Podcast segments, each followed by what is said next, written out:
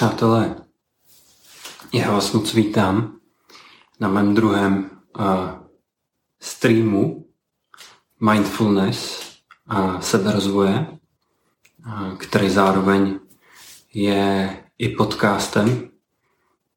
Takže vítám i vás, kteří to posloucháte z podcastu, ze záznamu na YouTube a podobně. A moc vás tady zdravím. Jsem rád, že jste se připojili. Jmenuji se Marek Vich a jsem lektor mindfulness, terapeut, zároveň velký nadšenec do seberozvoje, zároveň i působím jako výzkumník. Věnuju se vlastně výzkumu v oblasti hlavně psychologie na pracovišti, v oblasti komunikace, motivace a i v samotné oblasti mindfulness. No a dneska nás eh, čeká vlastně téma, který navazuje do nějaké míry na můj první stream z minulého týdne a zároveň téma, který je samou o sobě zajímavý a který nám pronikne, nám vlastně pomůže proniknout hlouběji do problematiky mindfulness a to je právě téma životního štěstí a svobody. Téma, který uh, řadu lidí zajímá. Řada lidí určitě si přeje být šťastný. Řada lidí si dneska přeje uh, cítit svobodu. Možná, že to téma svobody právě v tady té uh, v tady tý době uh, samozřejmě lockdownový, covidový, je ještě víc výrazněný protože spoustu věcí, které jsme, které jsme mohli vlastně předtím, najednou nemůžeme.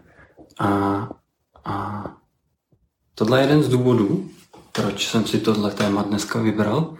Další důvod, proč jsem si ho vybral, je poměrně jednoduchý a je to vlastně ten hlavní důvod. A to je to, že to téma je i pro mě samotného hodně aktuální. A já sám jsem v životě prošel řadou zkušeností, který mi naznačili, kde je ta skutečná svoboda a to skutečné štěstí. Předem říkám, že se nepovažuji za člověka, který by byl úplně šťastný a úplně svobodný. Jsem stejně jako vy, někdo, kdo je na cestě. A, ale nabral jsem určitý uvědomění na té cestě, který bych vám rád tady dneska ukázal a představil tak se na to pojďme společně vrhnout. Um, dneska se budu odkazovat, jak už jsem to naznačoval v anotaci, dneska se budu uh, odkazovat na, uh, na buddhismus, i na psychoterapii, i na vlastně sekulární nenáboženskou uh, praxi mindfulness.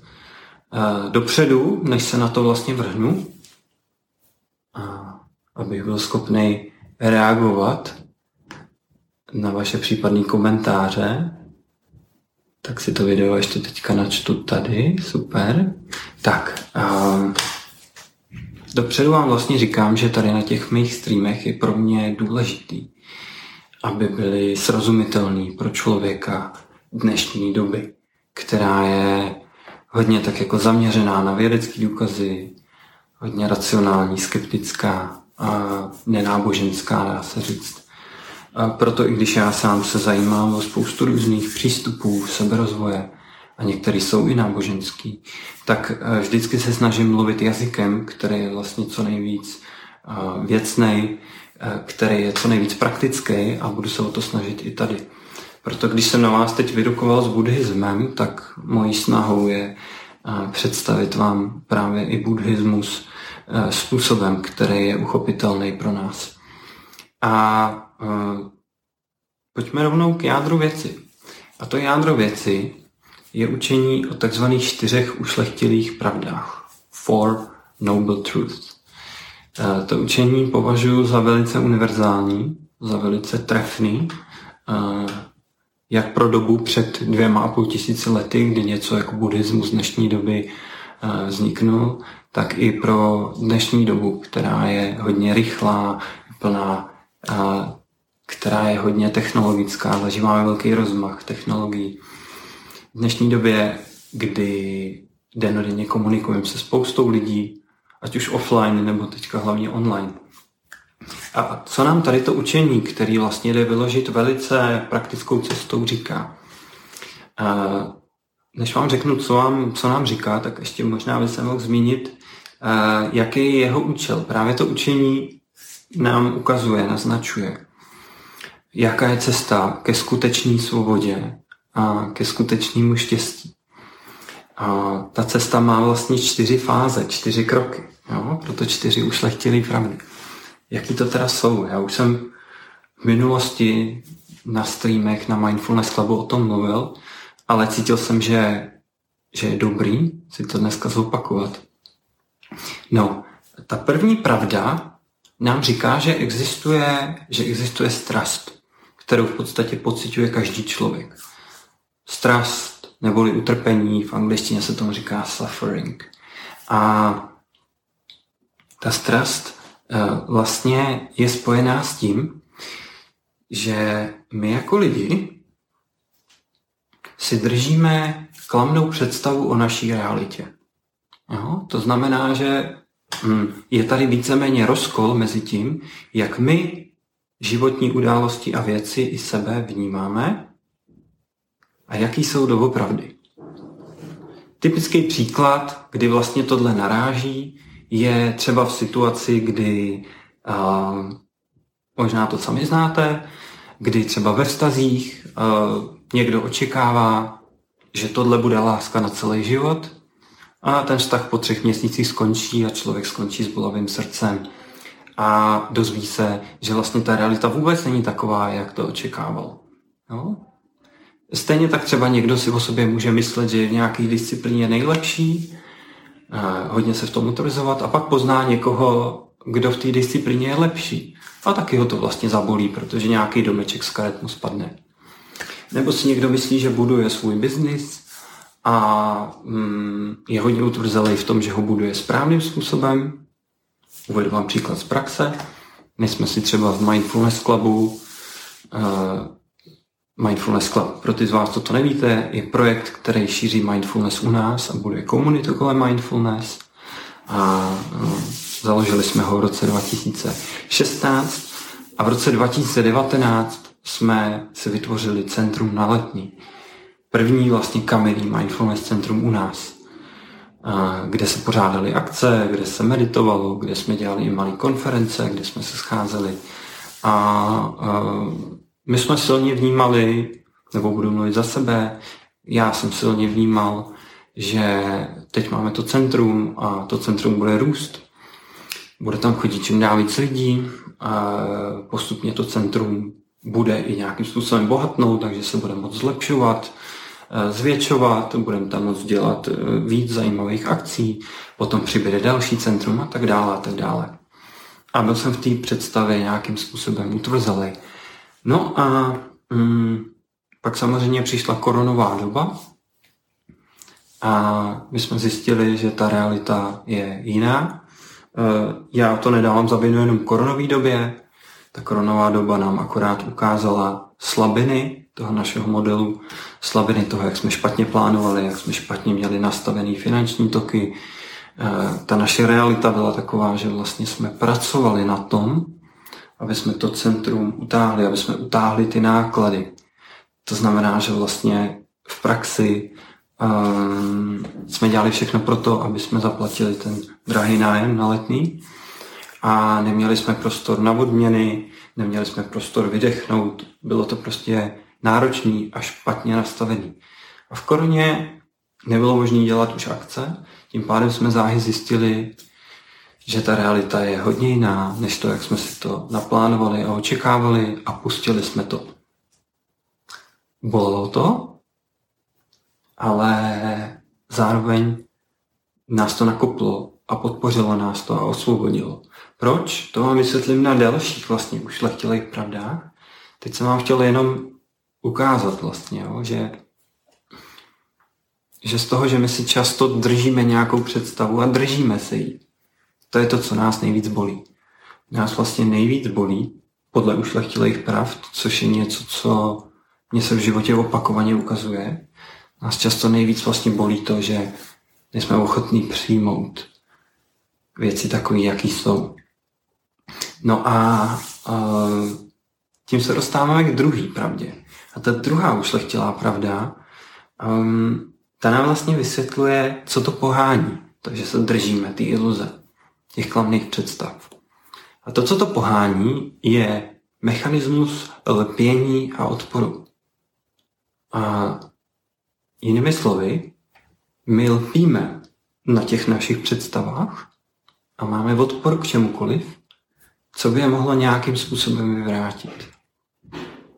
Když to převedeme trošku do takového běžného života, tak můžete si to představit tak, eh, že i třeba kolem vás v životě chodí lidi, kteří vám jsou příjemní. Zažíváte s nimi příjemné věci. A zažíváte zkušenosti, které vám jsou příjemné, protože potvrzují vaše vidění světa. A um, na tady těch příjemných věcech my obvykle lpíme. Lpíme na těch lidech, se kterými nám je dobře. Jo? Možná si vybavíte to rande vašeho života, a, kdy jste doufali, že to nikdy neskončí. Nebo tu úžasnou dovolenou s tou partou kamarádů, kdy jste už v půlce té dovolení byli smutný, že ta dovolená, že jí za chvíli bude konec a že se vrátíte zpátky do té šedivé reality, zpátky doma v Praze nebo kdekoliv žijete. Uh, čili máme tendenci lpět na tom příjemným a naopak mít odpor k tomu nepříjemnému. Jsou lidi, kterým se vyhýbáme, vyvozují náš špatný pocity, nelíbí se nám, cokoliv. Jsou zkušenosti, kterým se vyhýbáme. No. Neradí prohráváme, neradí máme nedostatek, neradí i dostáváme často negativní zpětnou vazbu, no, protože zase ta narušuje to naše vidění toho světa. Ale není to takhle černobílý, jsou, jsou lidi, kteří naopak mají odpor k tomu dostávat příjemnou zpětnou vazbu a být chválený, protože jejich vidění světa je, já jsem ta špatná. No? Já jsem ten špatný. Já jsem ten demihlo, já si nezasloužím chválu. To se většinou pochází jakoby z rodiny, od lidí, co mají hodně kritický rodiče, nebo to pochází prostě celkově z prostředí, ve kterém člověk vyrůstal a podobně. Ale podstatný vlastně je, že tady ten mechanismus nás udržuje jak, jak si v tom status quo.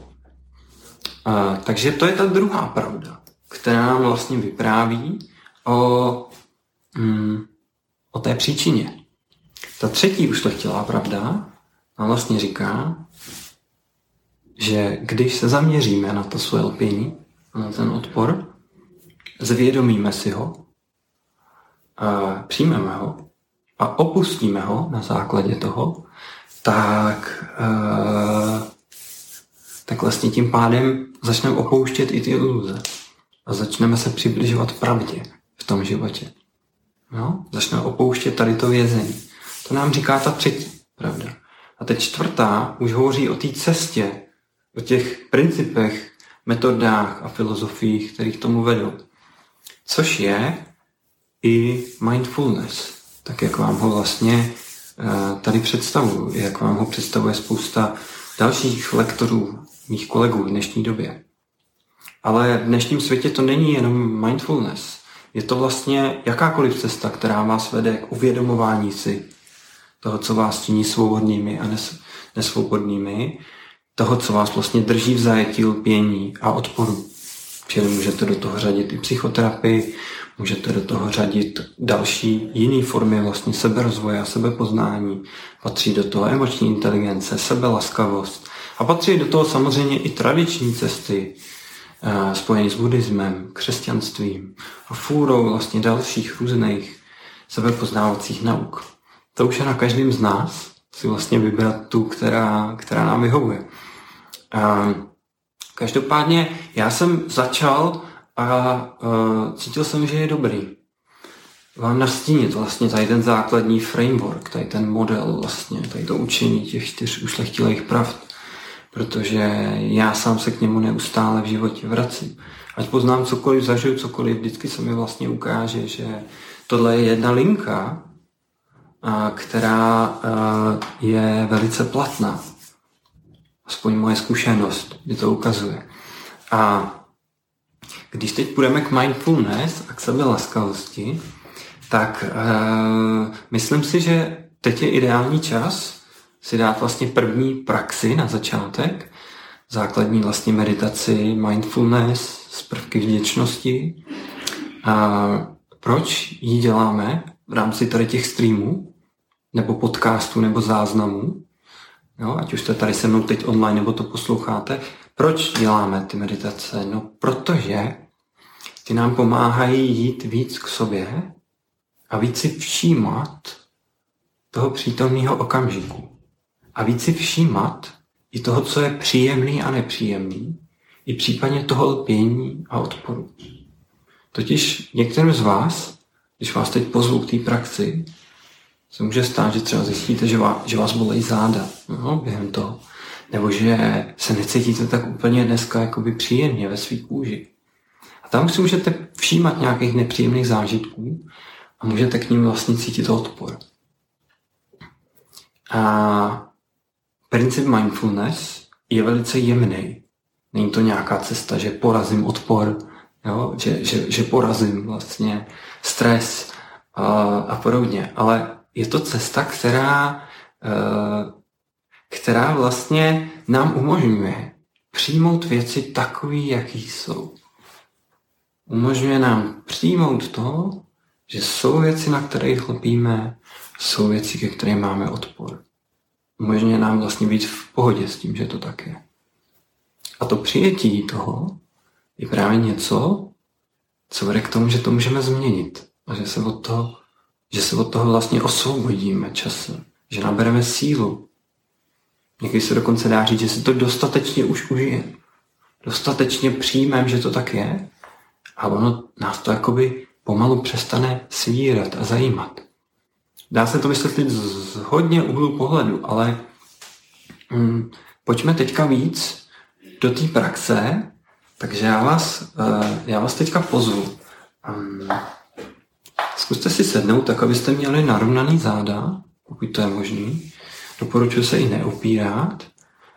A pokud náhodou to nejde jinak a ležíte u toho, nebo sedíte nějak schoulený, aby vám bylo pohodlně, tak um, udělejte si pohodu. Pokud to jen trochu jde, doporučuji si sednout, protože zase ta naše praxe teďka bude o tom, že v té bdělosti, jo, v tom vnímání tady a teď eh, si dovolíme a skutečně jakoby pozorovat a, a, a jakoby být tady. Jo? Nejdeme si odfrknout. Není to primárně relaxace, co jdeme dělat. I když se relaxace dostavit může, když se dostaví, tak si ji užijte. To přece jenom není na škodu v té dnešní uspěchané době. A když se nedostaví, zkuste projevit respekt k té vaší zkušenosti, k takový, jaká je. Tak, takže já vás teďka poprosím. Pojďme si sednout, můžete si zavřít oči a pokud vám to je nepříjemný, nebo se vám bude motat hlava, tak si je klidně otevřete a nasměrujte na nějaké neutrální místo, jako je třeba stěna, podlaha, stůl. A já budu mít u toho uh, zavřený oči, ale občas, abych s vámi udržoval kontakt, tak občas si otevřu, mě to nějakým způsobem pomáhá být na vás víc napojený. Takže abyste nebrali, že porušuju pravidla, jo? Hm. Tak. Takže pojďme na to. To zadání je vlastně velice jednoduchý. Zkusme jenom vnímat teďka přítomný okamžik.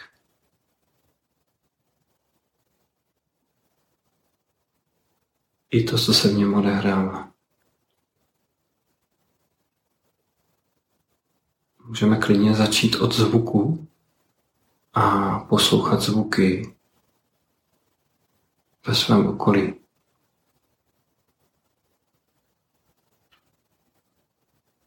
Můžu teď slyšet blízké zvuky, třeba v mé místnosti, v mém okolí. Můžu slyšet i vzdálené zvuky.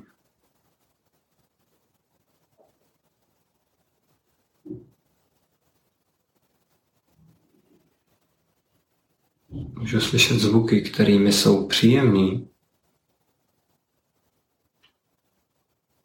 A můžu slyšet i zvuky, kterými jsou nepříjemný a můžu k ním mít tendenci, mít jako odpor.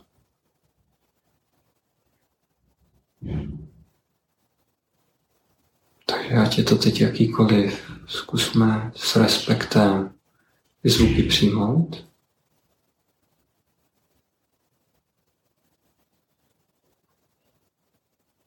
Dovolme si je prožívat a zároveň zaujměme postoj takového nadšeného pozorovatele. Jako kdyby jsme byli děti, které mají radost z toho, co všechno teď můžou slyšet.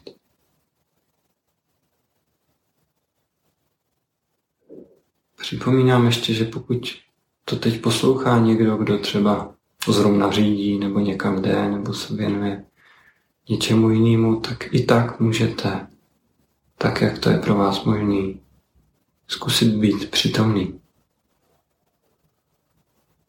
I pro vás je tady ta praxe relevantní. I když zrovna třeba nezaujímáte tady tu formální pozici. Tak a můžeme si teď uvědomit, že dýcháme že vlastně naše tělo dýchá, že se neustále střídá nádech a výdech.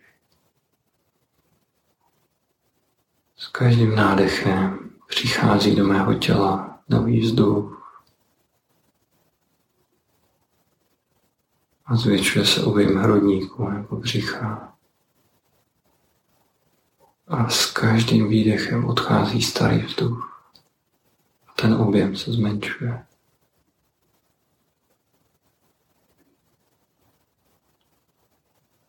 Takže dovolme si teď jenom dýchat, jenom tak být a dýchat.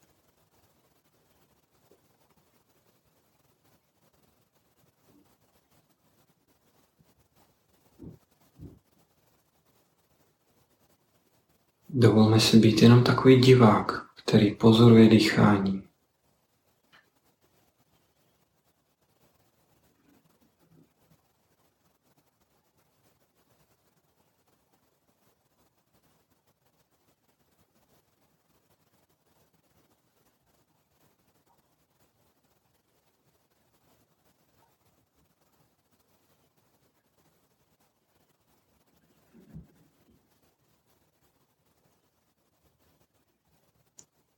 A zkusme vnímat i zbytek těla.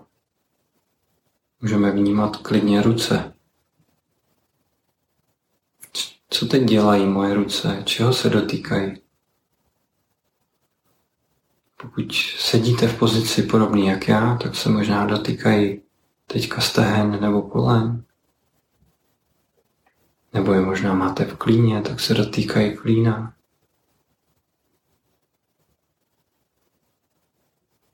No a pokud si všímáte, že ty vaše ruce jsou v nějaké jiné pozici, tak jen si jich všimněte, co ty ruce dělají.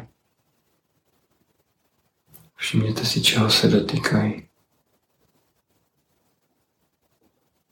Můžeme vnímat i trup svého těla a páteř. Vnímat, jak pokud třeba teď sedím nebo stojím, můžu vnímat, jak ta páteř drží moje tělo, jak je mu oporou, Stejně tak, jak ji podporují i svaly na zádech, i trup těla. Můžeme vnímat i svoji pánev. Pokud sedíme, tak můžeme cítit doteky pánve, hýždí, stehen, z židlí.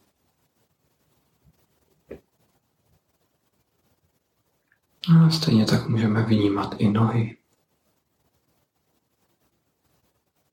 Chodidla, jak se dotýkají země, nebo jakéhokoliv jiného místa, kde teď ty chodidla jsou.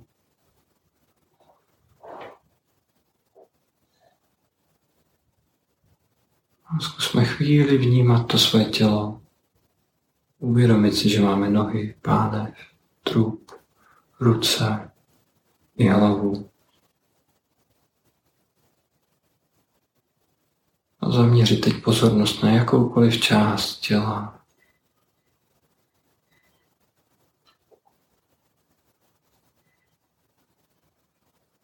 A vnímat teď, jaký to je vlastně, pozorovat to svoje tělo.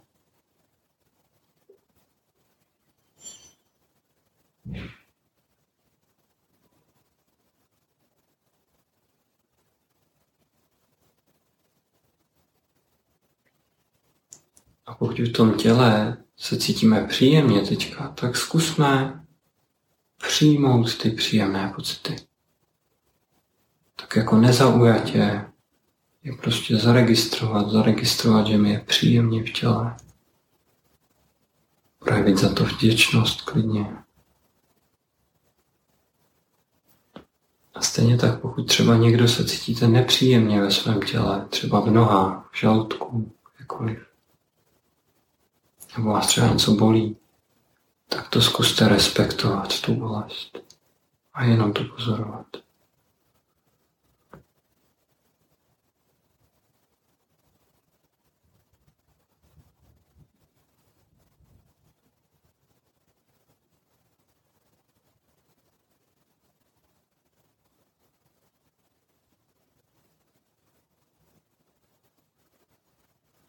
Můžeme zase vnímat, že tělo dýchá a vnímat nádech a výdech.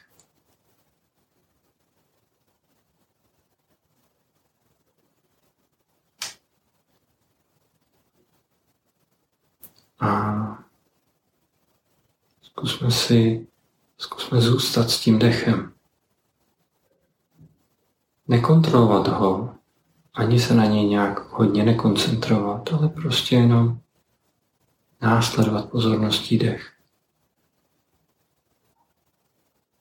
Zároveň můžeme být otevřený čemukoliv dalšímu, co se teď děje v tomto okamžiku. Takže pokud kolem sebe slyšíte nějaké zvuky, anebo třeba se vynucuje vaši pozornost tělo, anebo třeba zjišťujete, že máte hlavu plnou myšlenek,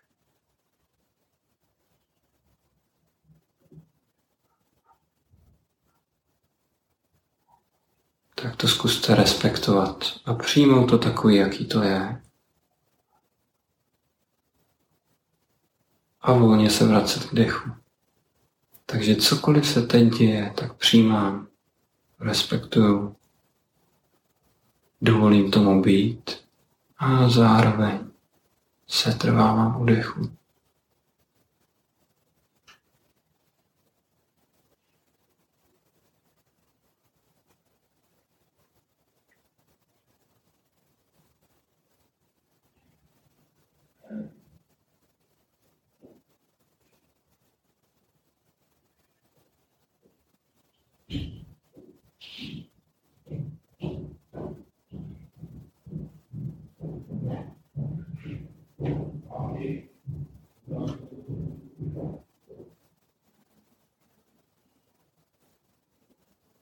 A můžeme do toho přidat ještě špetku vděčnosti.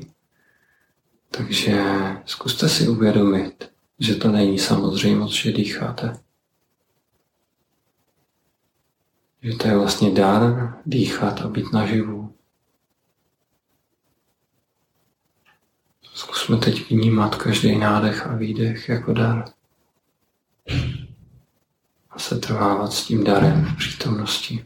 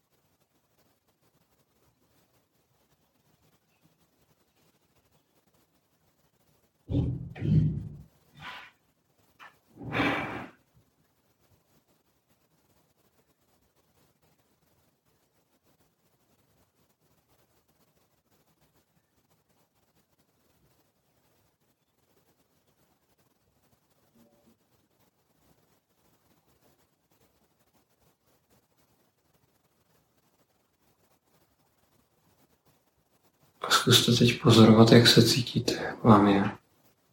A zkuste to jenom akceptovat a respektovat. Jakoliv vám teď je. Ať už vám je příjemně, nepříjemně. A nebo teď nějakým způsobem vám není ani to, ani to. Buď to je to pro vás nějak teď nemožný vnímat, jak vám je. A nebo třeba se cítíte tak jako neutrálně, Zkuste to teď respektovat, jak se cítíte. Dovolit i tomu vašemu prožívání, cítění. Prostě jenom být.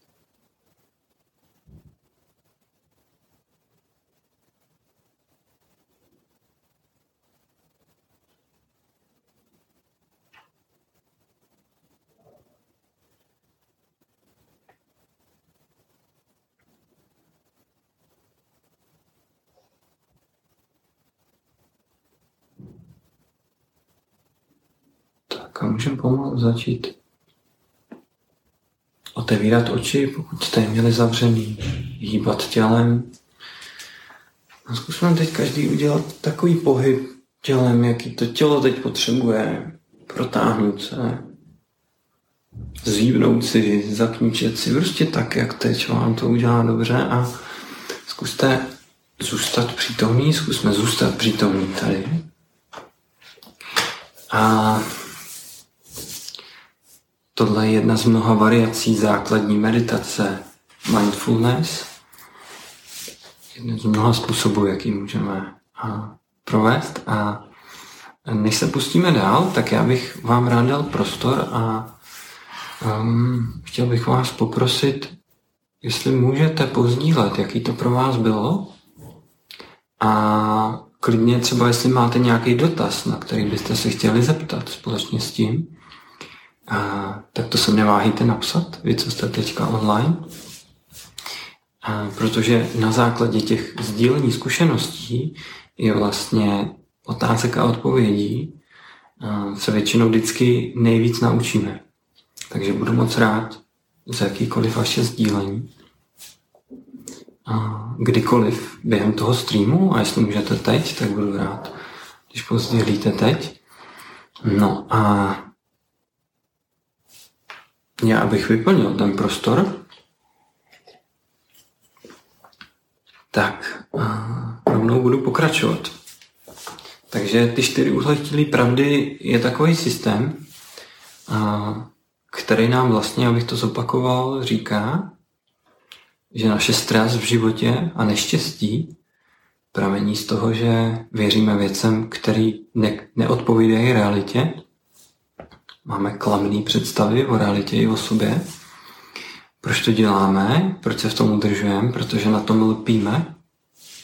Protože z pravidla máme tendenci hromadit příjemné věci, potvrzovat si příjemný a máme odpor k tomu nepříjemnému.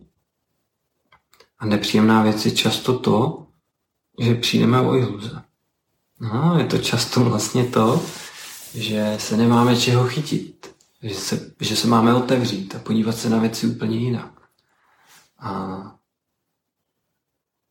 že si odepřeme hračku, aby jsme mohli dospět, když se to tak řekne. A v momentě, kdy tady ten mechanismus na něj začneme nahlížet a začneme si ho uvědomovat, tak máme možnost ho postupně měnit a něco s ním dělat. Takže mm, to je vlastně za mě takový, taková rekapitulace, takový skrnutí a proto i tady ta základní meditace, kterou jsme dělali, vám k tomu pomáhá, protože pomocí ní zjišťujete, co se teď ve vás skutečně děje. No? Jestli vám je příjemně nebo nepříjemně, co se děje v těle a jak na vás působí to, co se děje v těle, co se děje na úrovni vašich myšlenek a jak na vás působí to. Čili, hm, jak jsem vám říkal, zkuste zaujmout postoj pozorovatele, který ho to baví, jako kdyby byl dítě. ale zároveň je pozorovatel. Čili my to prožíváme, ale zároveň na to koukáme jakoby ze zhora. Je to taková, takový zdánlivý paradox. A tím právě se stáváme tvůrcem sami sebe, vlastně architektem svého života a můžeme odhalovat ty vzorce, které nám neprospívají. Což jsou často ty vzorce závislostní. Že máme závislost na něčem, na lidech, na aktivitách, na různých látkách, jako třeba alkohol nebo něco jiného. Na sociálních sítích, jo, dneska spousta závislosti je na Instagramu, na Facebooku, na lajkách a tak dále a tak dále. Mm. A tím vám neříkám, nelajkujte to, co se vám líbí. Já jsem taky vždycky rád za lajky, ale je potřeba si všimnout toho, kdy jako jsem na tom závislý, kdy to potřebuju ke svýmu štěstí. Tady ty drobný životní štěstí, typu, že mi někdo lajkne fotku, že se pěkně najím, že mě někdo pochválí, že, že, že, že, že, že vidím třeba ženu, která eh, se mi líbí, nebo, nebo někdo vidí muže, který se mu líbí. Jo? Tady ty drobný životní štěstí jsou v pořádku a mm, není potřeba jako pro většinu lidí není potřeba jakoby vymazávat, bránit si. Mm, ale to skutečné štěstí je to štěstí, který se nachází vlastně zatím. Který se, a tím zatím, myslím to, že uh, dovedu být šťastný vlastně bez těch vnějších stimulů. Dovedu být šťastný vlastně jen tak. No. V jakýkoliv situaci jsem šťastný bez důvodu, bez příčiny. A uh, to je možné. Jo, něčeho takového je možné dosáhnout. To není žádné velké sci-fi. Ale vyžaduje to prostě akorát naši pozornost. Vyžaduje to uh, naše odhodlání. Hmm, a hledat to štěstí uh, vlastně bez příčin. My si dáme praxi dneska. Ještě chvíli si budeme povídat, ale dáme si potom praxi, která bude víc zaměřená na tělo, určitá obdoba body scanu, to znamená postupného procházení těla. A v té praxi vás budu provázet takovým způsobem, abyste tomu tělu dávali vlastně víc laskavosti a vděčnosti a péče. Protože když se tato praxe dělá nějakou dobu, tak vlastně vede k tomu, že e, se v tom těle začnou kumulovat příjemné pocity. Příjemné pocity, který vlastně si vy, vy vyvoláváte pouze svou pozorností. To znamená, že tím vzniká štěstí, který není podmíněný nějakýma vnějšíma příčinama.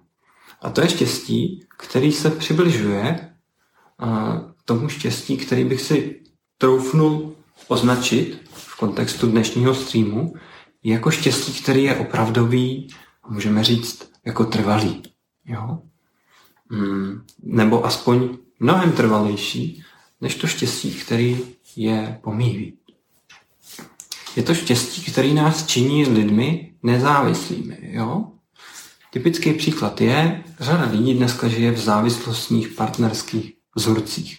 Možná to znáte sami, možná máte takového partnera a e, nebo e, někdo jste vlastně tím partnerem, který visí na tom druhém.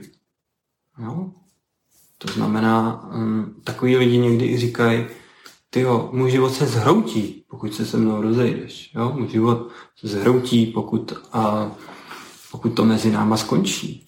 Jo? Někteří lidi dokonce říkají, já, já se zabiju, můj život nemá smysl bez tebe. Tak to je příklad extrémního vlastně závislostního vzorce. Eh, já sám jsem spoustou takových vztahů prošel v životě. Eh, na obou stranách barikády. Na tý, kdy jsem hodně chtěl toho druhého, i na tý opačný, kdy mě hodně chtěl ten druhý. Upřímně, eh, já nevím, která z těch pozic je lepší nebo horší. Oni jsou vlastně v obě na prd, v obě bolej úplně jiným způsobem. A obě jsou spojený s tím, že se tam ve finále bojuje o pozornost, bojuje o moc. E, obě člověku zdůrazňují nesvobodu, v jaký žije. A ta nesvoboda je daná tím, že já někde uvnitř. Ne na papíře, ne na tabuli, ale já uvnitř věřím vlastně v to, že ten druhý mě učiní šťastný. Jo? Že, že, že ten vztah vlastně s tím druhým je to, co potřebuju pro štěstí. A já tady v žádném případě teďka neneguju eh, partnerský vztahy, nebo to do nich jít. Naopak, partnerský vztahy jsou úžasný učení.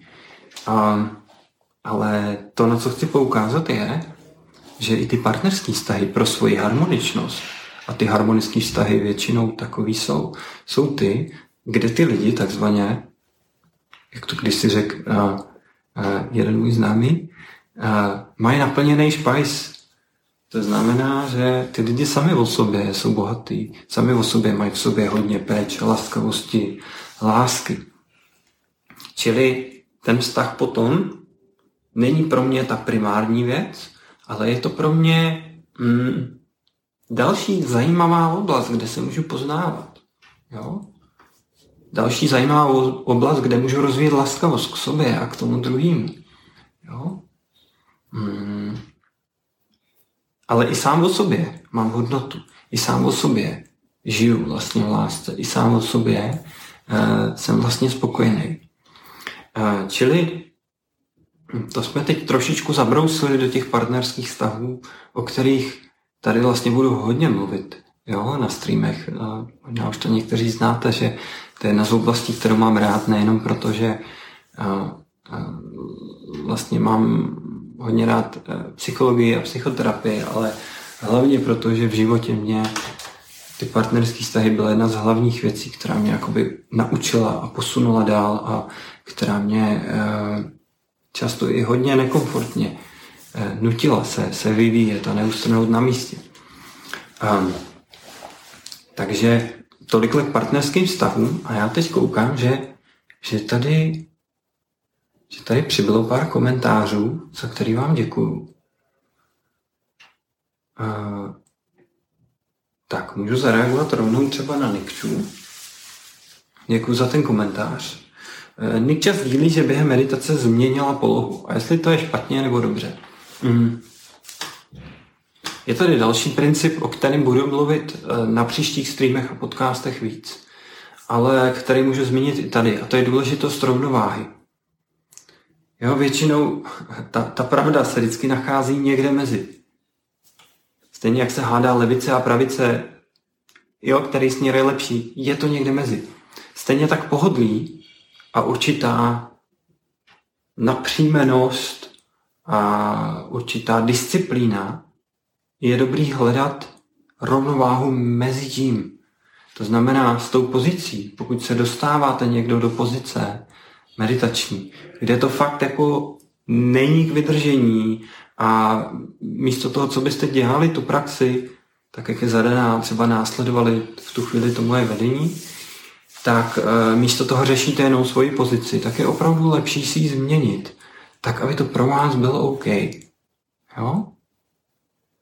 Zároveň uh, je dobrý si s tím hrát a pokud vlastně zjistíte, že řešíte pozici v každý svý meditaci a po každý jakoby řešíte, jak se moc uvelebit, tak je dobrý občas zkusit prostě vydržet v té pozici delší dobu.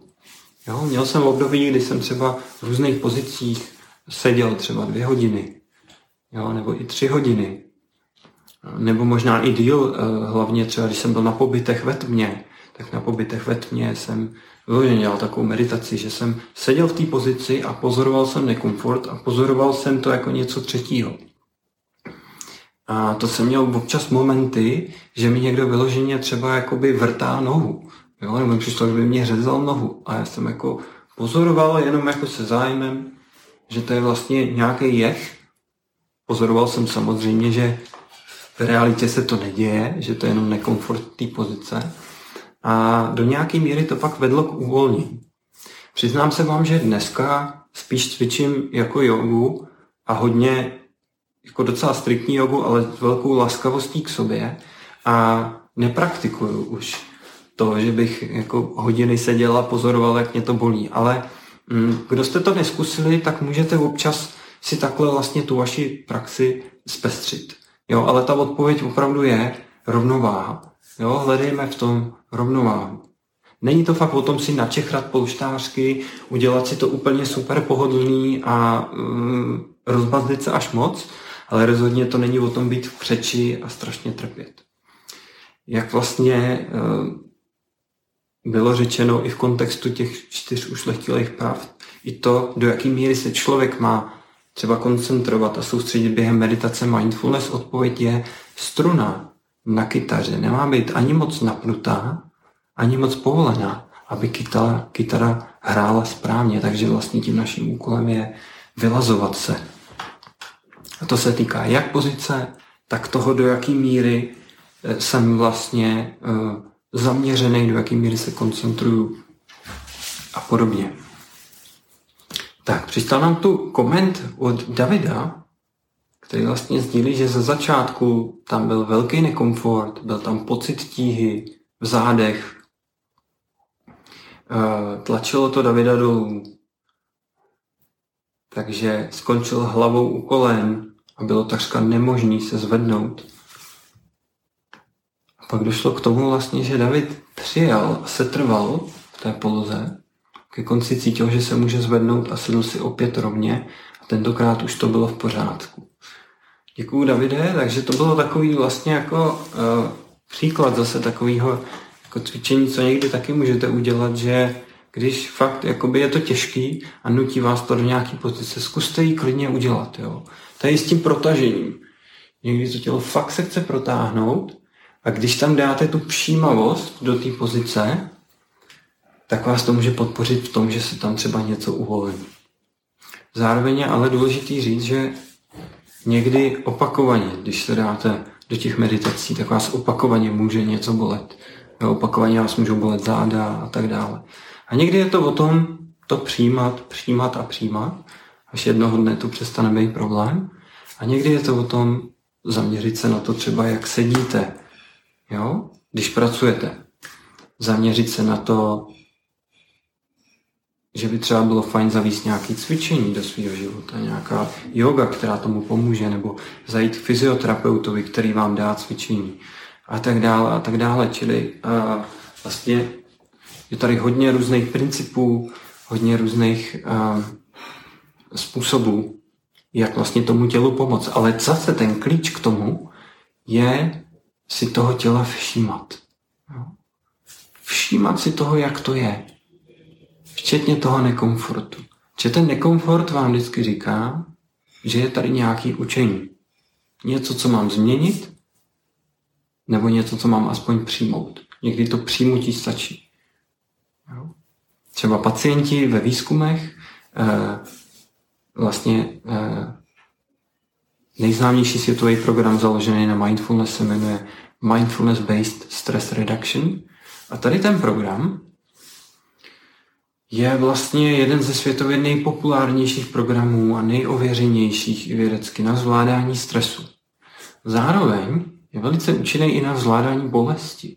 A ve svých začátcích to byla vlastně hlavní oblast efektu, na který se zaměřoval. Pomáhal pacientům po těžkých operacích zvládat bolest. Jo, lidem, kteří chronicky boleli nohy, kolena. A lidi, kteří prošli tím programem, říkali, že už jim tam bolest tak nevadí. Ale hm, ona jim nevadila ve smyslu, že by skončila, jo, že by přestala, ale oni opravdu ty lidi sdíleli, mně se ta bolest už tolik nedotýká. Ten člověk vůči ní necítil rezistenci a necítil vůči ní odpor. Ta bolest se stala součástí, mohla existovat a tím přestala tak moc bolet krásný model, který mě, na který mě přivedl vlastně Honza Budejan, můj kamarád a kolega lektor, tak vlastně je model podobenství o, o šípech. Život funguje tak pro nás, že první ránu, první šíp vždycky schytáme. Jo? Ať už to je tím, že se zraním, nebo to je tím, že se s někým pohádám, nebo to je tím, že se mi něco nepovede, nebo to je tím, že přijde koronavirus a já nemůžu chodit do svého oblíbené hospody nebo nemůžu provozovat svoje mindfulness centrum. Prostě první ránu schytáme a nejde se tomu prakticky vyhnout. Je to součást života. Jenomže, na čem my máme moc, jsou ty další šípy. A ty další šípy si my jako lidi do sebe vrážíme vlastně sami. Čím? Tím, že proti tomu bojujeme. Tím, že se cítíme jako oběť třeba. Ježíš, koronavirus, musím zavřít centrum. Jo? Ježíš, já si z toho teď dělám srandu, protože mně se to stalo. Jo? Já si nedělám srandu z někoho jiného, ale ze sebe. Jo? E, nebo jsem se tuhle jako mm, zranil, když jsem chodil na kung fu. Natrh jsem si fascie tady, ale musel jsem přestat cvičit. Takže kolikrát já jsem se rozčiloval. Sakra, prostě zase mě to bolí, nemůžu cvičit, proč jsem tam les, proč jsem poslouchal toho trenéra, ať cvičím takhle, proč jsem na sebe nebyl laskavější a tak dále a tak dále. A tohle všechno, přátelé, bolí. No, tohle všechno reálně bolí. A když si vezmete, že nad těma, že nad řadou bolestivých věcí v našem životě, řadou neúspěchů, jsme schopni jako lidi trávit fůru, fůru času, furt se k tomu vracet, furt na to nadávat, furt to popírat, furt obvinovat sebe nebo někoho jiného, tak vlastně my si vrážíme jeden šíp za druhým. A z něčeho, co reálně bolelo a bylo těžký, se po nějaký době stane prostě mega dílo. Až dneska jsou lidi, kteří prostě definitivně žijou v mentálním modu oběti. Jo? Všechno je prostě vina druhých. Všechno je špatně. Cokoliv, co vidím negativního, už se nad tím svážu. Už se nad tím jakoby svezu. Nadávám na to a tak dále a tak dále. A ve finále si z toho relativně malého utrpení uděláme mega utrpení. A když se teď vrátím zpátky k těm ušlechtilým pravdám, abych to propojil, tak to je vlastně ono, o čem jsem mluvil. Proč to jako lidi děláme, protože prostě to máme naučený. Protože věříme tomu, že když se mně stane něco špatný, něco nepříjemného, tak je to špatně. Jo? Takhle my to máme zafixovaný. Nepříjemný je špatně, to znamená, stydíme se za to, jo, za neúspěchy, nadáváme na to, hledáme vyníka, uh, máme tendenci se stáhnout do sebe, Jo? Zavřít se vlastně druhým, zavřít se sobě. Máme tendenci toho litovat, nepřijímat to, jo? Nepříjemný je špatně a příjemný je dobře. Hm? To znamená, je vždycky zaručeně dobře, když mám víc peněz, když se mě daří, když mě druhý chválej. A to samozřejmě zase sklouzává k tomu lpění, že chci furt dobře a nechci špatně. Jo? Furt dobře a nechci špatně. A to je vlastně, dá se říct, takový jakoby osobní otroctví, ve kterým se nakázíme. Můžete teďka někdo říct něco ve stylu, hmm, dobře, ale tak jako je fajn cítit odpor, když třeba lezu nahoru, abych, jo, lezu na skálu, abych nespadnul. Je fajn cítit odpor, když mám děti, jo, tak jako mít odpor k tomu, aby třeba ty děti se nezranily nebo nespálily a tak dále a tak dále. Uh, jasně. Jo? Já neříkám, že to je vyloženě špatně, to, jak jsme nastavení jako lidi, tím tím. A ten mechanismus přežití je často důležitý. Jo? Jsou fakt momenty, kdy nám to pomáhá přežít, kdy to pomáhá chránit druhý lidi. Ale trochu si říct, že je mnohem víc momentů, kdy nám to škodí. Jo?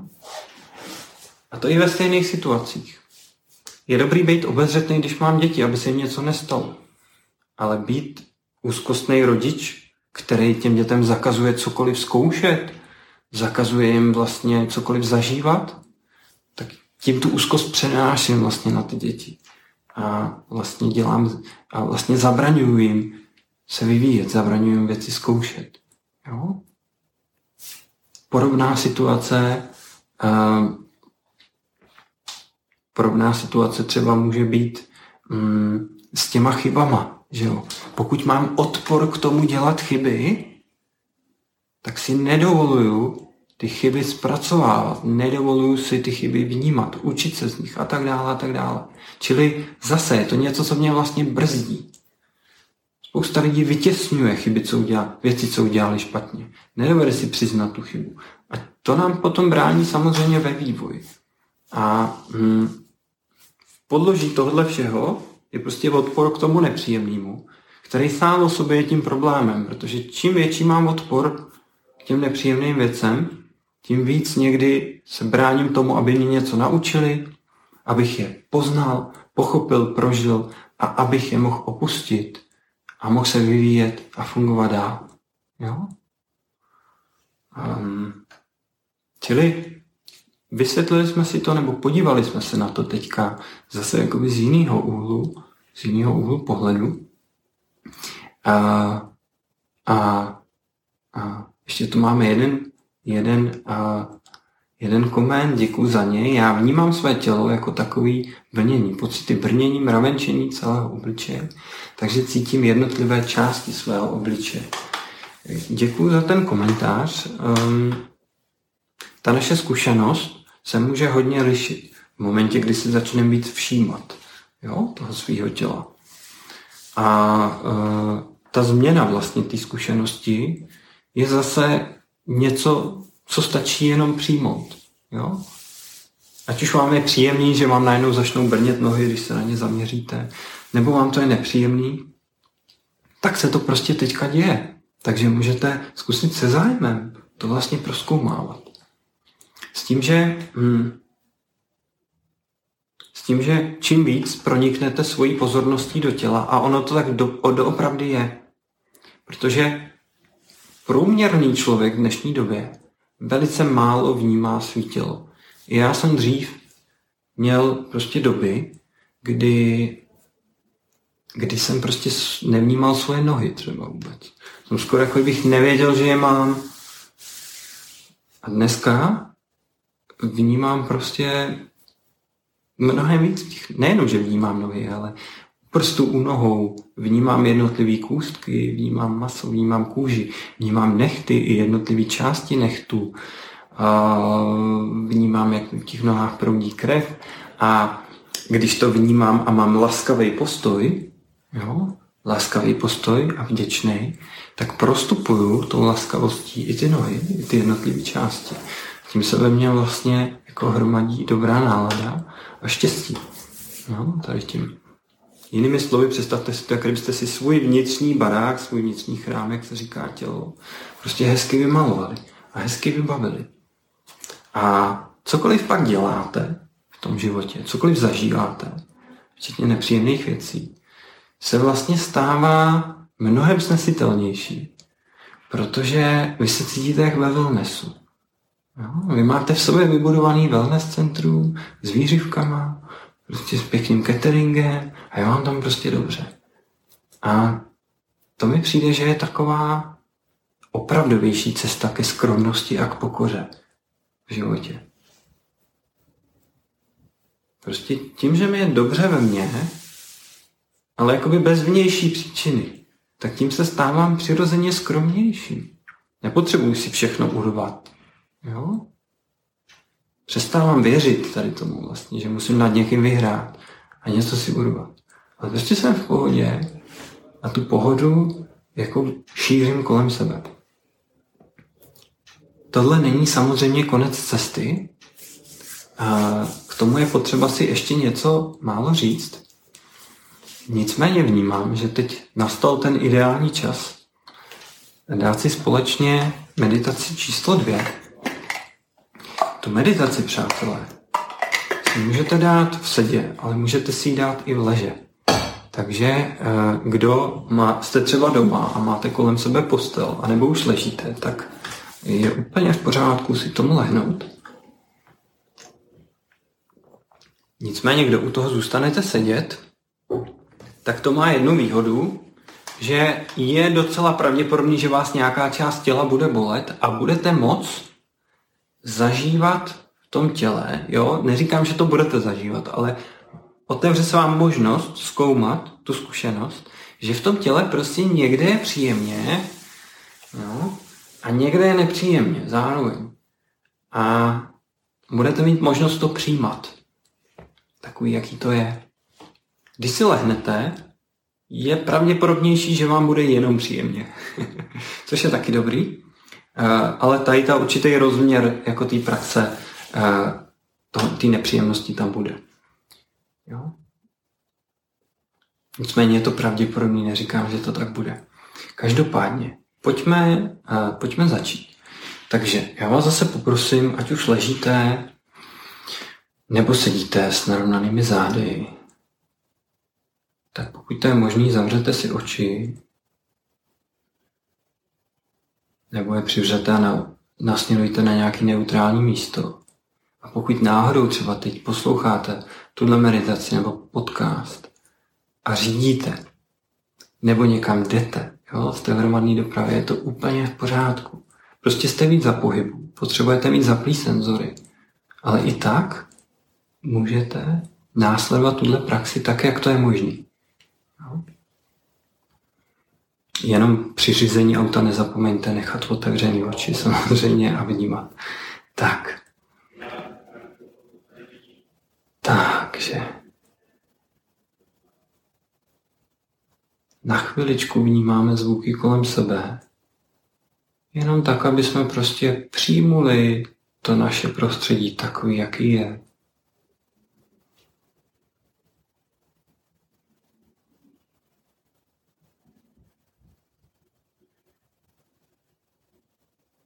A pokud během té praxe vás kdykoliv ty zvuky vyruší, ať už budou příjemný nebo nepříjemný, zkuste je prostě respektovat jako součást vaší zkušenosti teďka, jako součást života. Tak a nasměrujeme teď pozornost k tělu a konkrétně se můžeme zaměřit na nohy a vybereme si teď jednu nohu. Na té noze můžeme vnímat prsty, palec, ukazovák, prostředník, prsteník, malíček. Pokud někdo máte problémy vnímat, zkuste respektovat, že nevnímáte nově, že tam nic necítíte, je to v pořádku. A můžeme teď vnímat celé chodidlo, jak se dotýká země nebo madrace, záleží, jaké jsme pozici. Můžeme vnímat i svůj nart a kotník. Můžeme vnímat i svoji holeň, i lítko, i koleno. A vnímáme i svoje stehno, jak se táhne od kolena k pánvi až k tomu místu, kde se ta noha napojuje na páne. A znova si teď zkusme projet pozorností tu nohu od těch prstíků přes chodidlo, kotník až směrem k pánvi. A zkusme si uvědomit, jaký je to dar, že ta noha je zdravá a živá. Zkusme poděkovat té noze za to, že je. A klidně, jestli máte chuť, můžete se na ní usmát teďka.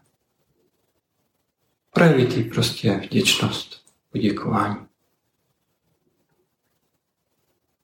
Pokud vám v té noze je nějak nepříjemně, nebo k ní máte takový vztah, že vám ta noha nic moc jako neříká, nebo ji nemáte rádi, tak to zkuste pozorovat a přijmout.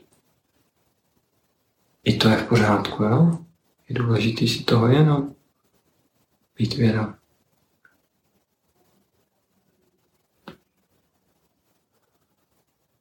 Tak a můžeme se jít do té nohy nadechnout a s výdechem ji uvolnit, jako kdyby jsme ji povolili, vypli. Dali jim možnost si odpočinout.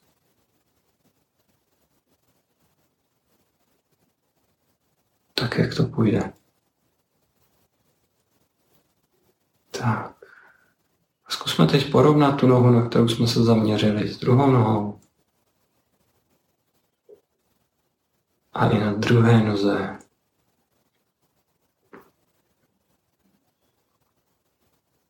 Se můžeme zaměřit na prstíky u té nohy. Můžeme vnímat celé chodidlo, jak se dotýká země. Nád i kotník. Můžeme vnímat holení kost i lítko, koleno i stehno, jak se táhne od holení směrem k pánovi.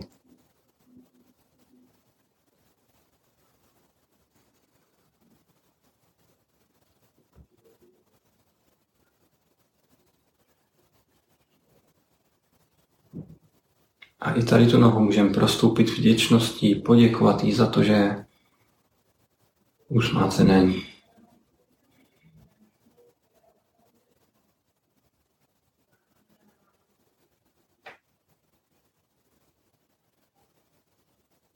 A i do té nohy se můžeme nadechnout. A s výdechem, tak jak to půjde, i povolit. tak vnímáme i svoji pánev a můžeme ji chvíli pozorovat, co se tam nachází v té pánvi. Kosti, šlachy, svaly. Nachází se tam i hlavní orgány. A stejně tak i jako těm nohám můžeme té pánvi prostě dovolit jenom být, včetně toho, čeho si tam všímáme. Pokud během té praxe zažíváte myšlenky, dovolte i těm myšlenkám být. Všechno tak, jak je, je v pořádku. Je to takový dobrodružství, objevování těla. A i tý pánovi můžeme poděkovat za to, že je usmáce na ní. Pokud vám to je přirozený. A i do pánve se můžeme nadechnout a s výdechem, tak jak to půjde i povolit. Tak. A můžeme teď vnímat svoji páteř, jak se táhne od pánve přes trup směrem ke krku a hlavě. Ta páteř drží celé naše tělo, takže za to můžeme teď poděkovat. a rozvinout tak, jak to pro vás bude možný, vděčnost za páteř. Kdyby ta páteř byl kamarád, který mi pomáhá. A ono to tak skutečně je. A i do páteře se můžeme nadechnout a s výdechem uvolnit veškerá zbytečná, přebytečná napětí. Nádech s výdechem i povolím, tak jak to teď půjde. Vy, co ležíte, můžete ji úplně povolit a vypnout. Vy, my, kteří sedíme, ji dál necháme být oporou tělu, ale zbytečná napětí uvolňujeme.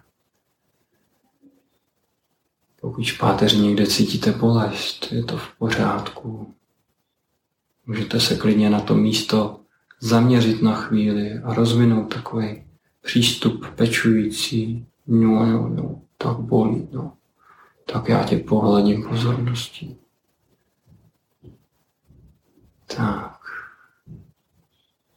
Můžeme vnímat svůj trup, svaly kolem páteře, příšní svaly i prsní svaly, i vnitřní orgány, a i do trupu se můžeme nadechnout. A s výdechem ho uvolnit.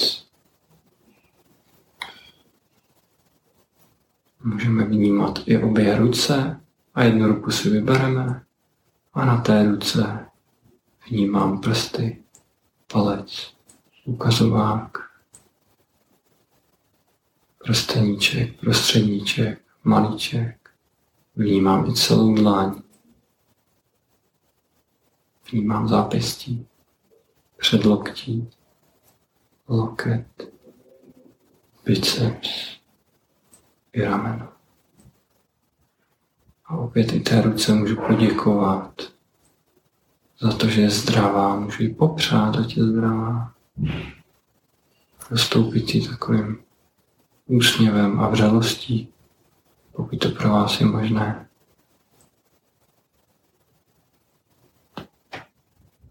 A i do té ruky se můžeme nadechnout a s výdechem ji nechat tam, kde je. Tak, jak to je možné i uvolnit.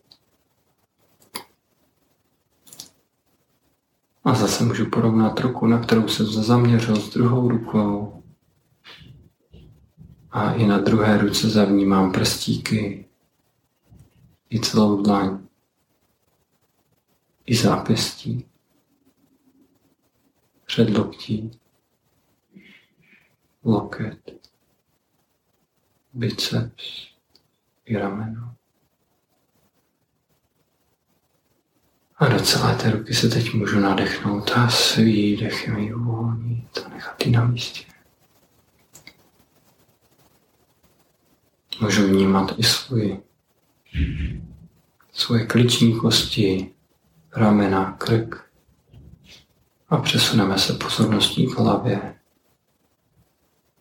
A na hlavě vnímám bradu, čelisti, rty, dásně i zuby. Můžeme si uvědomit, že i ty zuby jsou živé a popřát i zubům. Dásně jsou zdravé. Můžeme vnímat i svoje tváře, nos, oči a oční víčka i čelo. Chvíli pozorovat ten svůj obličej. Možná, že si teď všímáme nějakého napětí, které tam nemusí být. Můžeme vnímat i svoje vlasy, to místo na hlavě, kde se lepka napojuje na vlasy, kůže napojuje na vlasy. A do celé té hlavy se můžeme nadechnout a s výdechem ji uvolnit.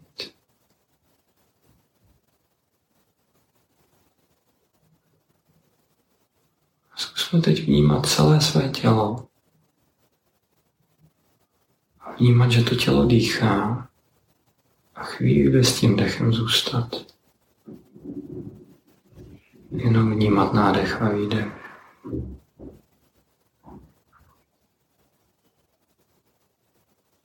A vnímat i svoje nohy, svoje ruce, i záda.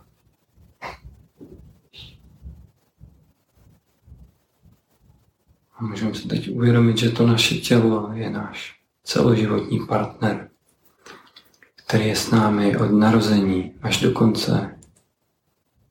A můžeme tomu svému tělu teď poděkovat a popřát mu, ať je zdravé. Poděkovat mu, že je nám v životě oporou a umožňuje nám nabírat zkušenosti. A procítit, pokud to je možné, že vlastně to moje tělo je můj kámoš. A pokud cítíte v tom těle někde teď příjemné pocity, zkuste se na tu část těla, kde cítíte příjemné pocity zaměřit a usmát se do ní. Projevit vděčnost za to, že Cítíte se příjemně v té části těla. A tu vděčnost tam uchovávat, rozvíjet. Pokud cítíte v části některé jiné části těla něco nepříjemného, tak to zkuste respektovat, akceptovat. Ale primárně teď se trvá tam, kde vám je příjemně. A jenom dýchat a být. Všímat si toho.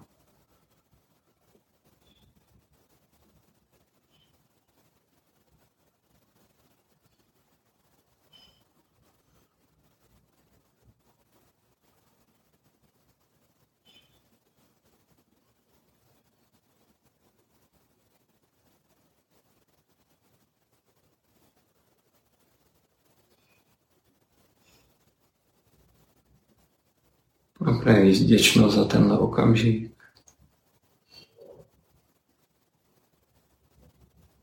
Za to, že můžu dýchat, že můžu žít, že mám tělo, které je zdravé v rámci svých možností.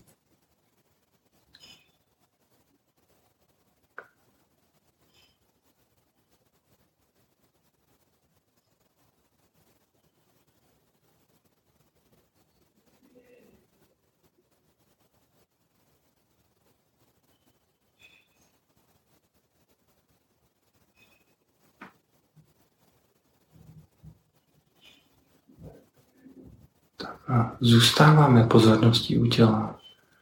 Ale zkusme pomalu začít s tím tělem hýbat.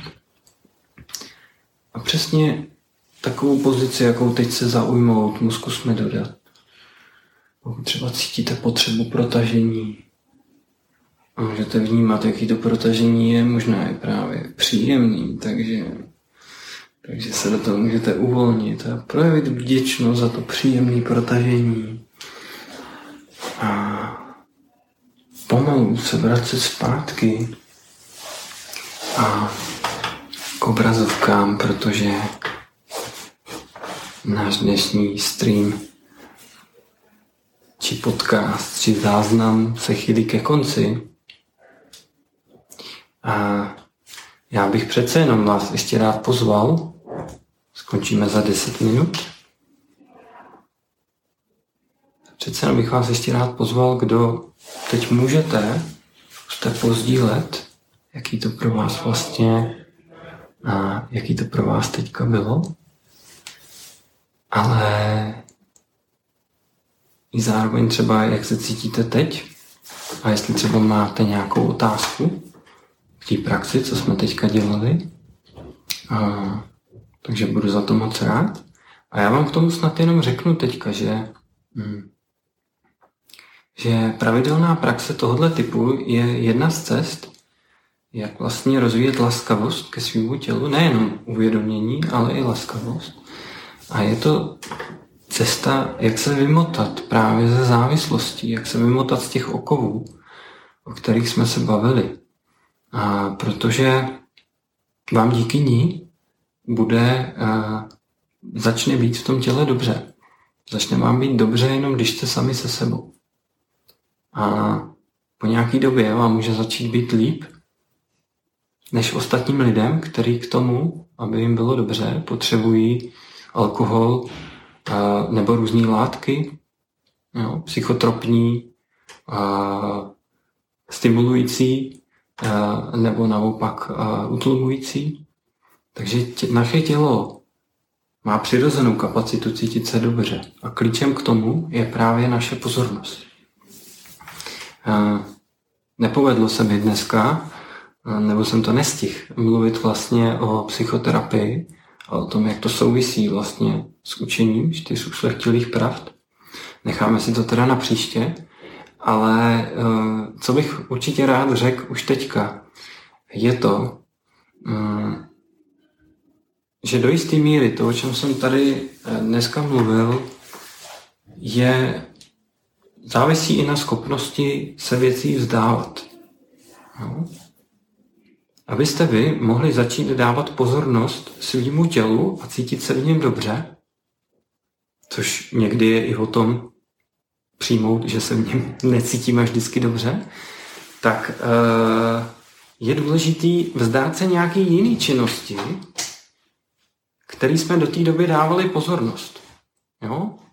Například místo uh, swipeování na Tinderu nebo procházení zdí na Instagramu, na Facebooku, uh, si se můžu, zamě- můžu jenom tak být se svým tělem, jo? ať už si dám meditaci nebo se na ně jen zaměřuju. A to znamená, že abych to mohl dělat, tak jsem se vzdal v ten moment toho Instagramu. Jo? A tak je to vlastně jako se vším.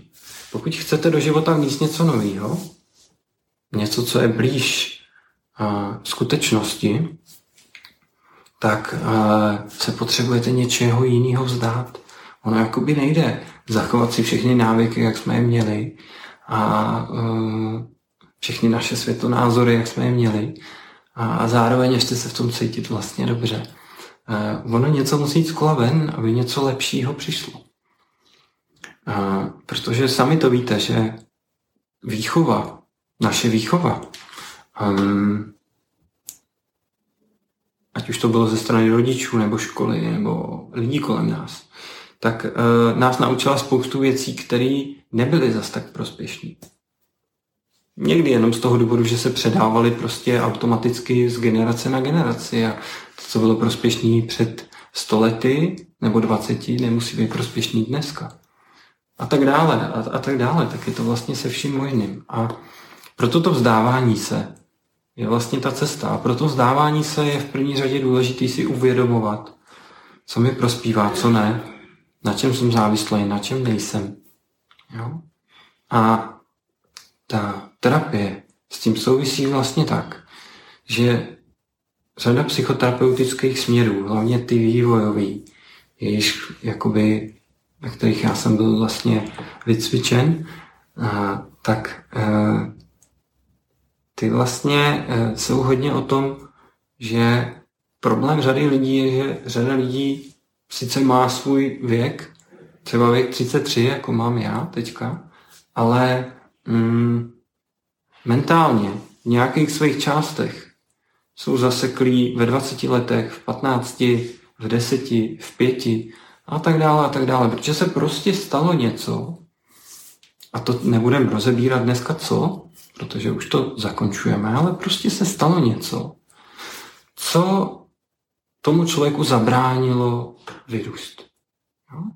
Ať už to bylo to, že se musel postarat o blízký, musel naskočit do role rodiče, nebo to byla hodně náročná událost, kterou prostě ten člověk nebyl schopný zpracovat a přijmout, hodně bolestivá fyzicky, psychicky, tak prostě i nějakým způsobem popřel, popřel tu zkušenost, ale tím popřel jednu linku, ve které se mohl vyvíjet, protože pro ten náš vývoj je v první řadě důležitý bezpečí a důležitý to, že na té dané úrovni mentálního vývoje můžeme být sami sebou, můžeme být dítětem, zranitelným, jo? bláznivým. Ale někdy nastanou situace, kdy to prostě nejde. Jo? Takže proto musíme přeskočit nějaký roviny a proto se nedovyvineme. Takže tam pak v člověku vlastně se pře nějaká část, která už je vyzrála a nějaká, která je nevyzrála a tak dále. A výsledkem toho je, že takový člověk a takových lidí je dneska uh, většina, chodí o berlích. Jo? Je to v úvozovkách, když si to představíte, mrzák. To si zastroufnu říct proto, že já sám vidím nějaký svý roviny, ve kterých jsem mrzák a nějaký svý roviny, ve kterých jsem jo, před, do, před nějakou dobou hm, byl velký mrzák a teď už nejsem. Čili je důležitý pozorovat vlastně sebe a zvlášť ve vztazích, ať už partnerských nebo ve vztazích s rodičema a sledovat, co děláte, jak se chováte, jak reagujete. Znáte to, že na rodiče třeba reagujeme mnohem impulzivněji, jo? Proč? Protože to daně řve to dítě, který z nějakého důvodu um, tam ještě je. A um, dáme si na tohle stream a věřím, že nebude jeden, protože tady se dá mluvit o hodně věcí. Ale co chci vlastně říct teď je, že ten princip je vlastně ve finále podobný jako s tím tělem. Vnímám, že ty psycho, většina psychoterapii k tomuhle ve finále směřuje.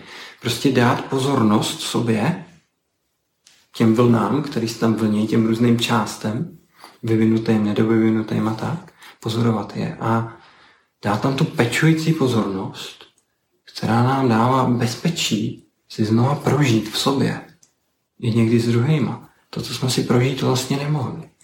A to nás jakoby uklidňuje, to nám pomáhá opouštět ty staré vzorce chování. To nám pomáhá vlastně znova jakoby být sami sebou. A to nám dává kapacitu, zvyšující se kapacitu, opouštět nefunkční vzorce, opouštět různý vzorce závislostní a víceméně dorůstat do něčeho, co si tady troufnu nazvat čistou přítomností. Protože mm, to vnímám, tak se dá popsat to, co ve skutečnosti jsme. Jo? Prostě, když řeknu, já jsem osobnost, jasně, je to moje součást. Jo? Ale já jsem zároveň přítomnost, která si dokáže uvědomit tu osobnost, dokáže ji měnit. Osobnost, osobnost je proměnlivá věc, to je design. My máme kapacitu designovat. Jo? Ale přítomnost prostě je. To vnímám z tohohle úhlu pohledu v téhle lince, kterou tu dneska nabízím. To je to, co jsme. Čistá, variabilní, a šťastná sama o sobě. A aby jsme jí mohli být, tak je potřeba se postupně vzdávat toho, co, co jí není. A o tom si řekneme, když tak něco příště.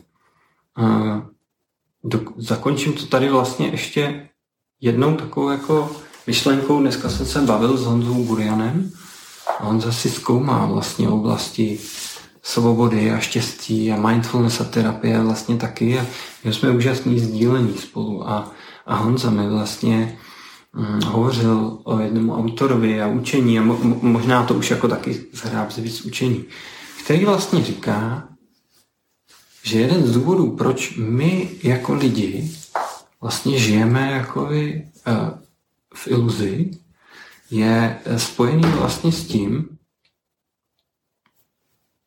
že máme strach z té proměnlivosti, že vlastně jako společnost jsme se nějakým způsobem naučili, mě napadá, že jsem se možná do tohohle neměl teď pouštět, protože to je větší, takže já to zkusím vy, vy, vyzvihnout esenciálně, ale mm, že jako společnost jsme si vytvořili falešnou iluzi nějakého bezpečí, falešnou ochranu před, před určitým jako strachem, která je spojená s tím, že prostě máme nastavený nějaký základní mantinely, co to znamená být jako správný člověk. Znáte to?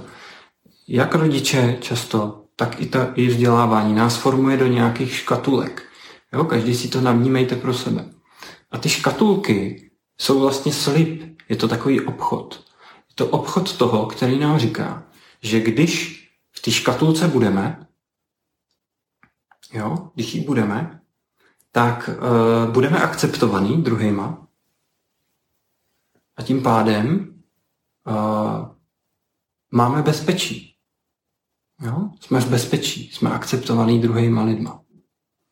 Ale uh, a to nám vytváří takzvaný falešný sebevědomí. Sebevědomí, který není spojený s tím, že já bezpodmínečně sám sobě věřím, ale sebevědomí, který se váže na obecně akceptovatelný obraz ze strany druhých lidí. A tady to je vlastně znova poháněný již námi zmíněným mechanismem lpění a odporu. Jo? To je jedna rovina, jak se na to dá dívat. Prostě um, já mám lpění na tom a je mi příjemný to, když zapadám do ty škatulky a mám odpor k tomu z ní vlastně vypadnout. A lidi, kteří se chovají anarchisticky, revolucionářsky, to znamená, že jsou přesný opak, jo? Dá se říct nějakým způsobem, odmítají tu škatulku, odmítají být e, jako součástí téhle normy. I ve škole to vidíte, já jsem třeba byl rebel, jo, typický. Tak ty lidi jsou jenom karikatura tohohle. Proč? Protože oni tam nemají lpění na té škatulce, ale mají odpor k té škatulce. A mají lpění na to být něco jiného než ta škatulka. Jo, většinou se to stává hlavně lidem v pubertě, ale spousta lidí je v pubertě do konce života. Jo, z nějakých svých částí. Čili je to taková nešťastná situace, mm, která vlastně znamená, že člověk nemůže být sám sebou. A tím pádem je nesvobodný, i kdyby se rozkrájel, a tyhle dvě skupiny spolu samozřejmě můžou bojovat, že jo? Jakož to i často byly různé války a problémy, kdy přesně takovéhle dvě skupiny spolu bojovaly. Jedna, která chtěla mít to status quo, jiná, která proti němu se vymezovala. A nebo to byly dvě status quo proti sobě, ale mm, nebyla tam vlastně ta autenticita. Čili mm, To mně přijde jako zajímavý a vidíte, že to, a to už je poslední myšlenka dneska, vidíte, že to přijetí, tam je to zásadní téma, jo? Já jsem konformní, aby mě ty lidi přijali. Jo, takhle, takhle by mě přijali s tou maskou. Ale přijetí se dá daleko šťastnějším způsobem budovat samo o sobě tím, že začneme přijímat sami sebe. Že začneme rozvíjet právě tu laskavost k sobě a ke svýmu tělu. A to rozvíjení té laskavosti um, je vlastně proces, jak sami sebe přijímáme bezpodmínečně. Tím rozvíjíme i bezpodmínečný štěstí a tím se osvobozujeme od tady těch jakoby řetězů. A to nám dává kapacitu rozpoznávat čím dál víc těch vzorců toho, kdy buď to chceme jít s davem, nebo se proti němu vymezujeme. A to nám vlastně pomáhá velice elegantním způsobem uh, najít tu cestu, která je mezi tím a najít tu cestu, kdy můžeme být sami sebou a vlastně můžeme být skutečně šťastní a svobodní. Těch rovin to má ještě hodně a budeme se k tomuhle vracet na dal- v dalších dílech. Mm, se na ně společně podíváme, protože šlo by o tom říct ještě mnohem víc, ale já už dneska přetahuju svůj naplánovaný limit a zároveň mi tady zařízení ukazuje, že je omezená baterka, takže cítím, že nastal čas a nastal čas to dneska ukončit. Těm z vás, co jste psali dokumentu, moc děkuju. Odpovím textově pod tady tou událostí. Děkuji, že jste tu byli. Příští čtvrtek se děje to samé, to znamená, můžete se připojit v 18.30 ke mně s dalším navazujícím zajímavým tématem. A více informací o tady těch streamech a podcastech najdete na marekvich.com lomeno streamy. Takže přátelé, přeji vám krásný večer, krásný předvánoční dny a těším se na vás zase. Mějte se, ahoj.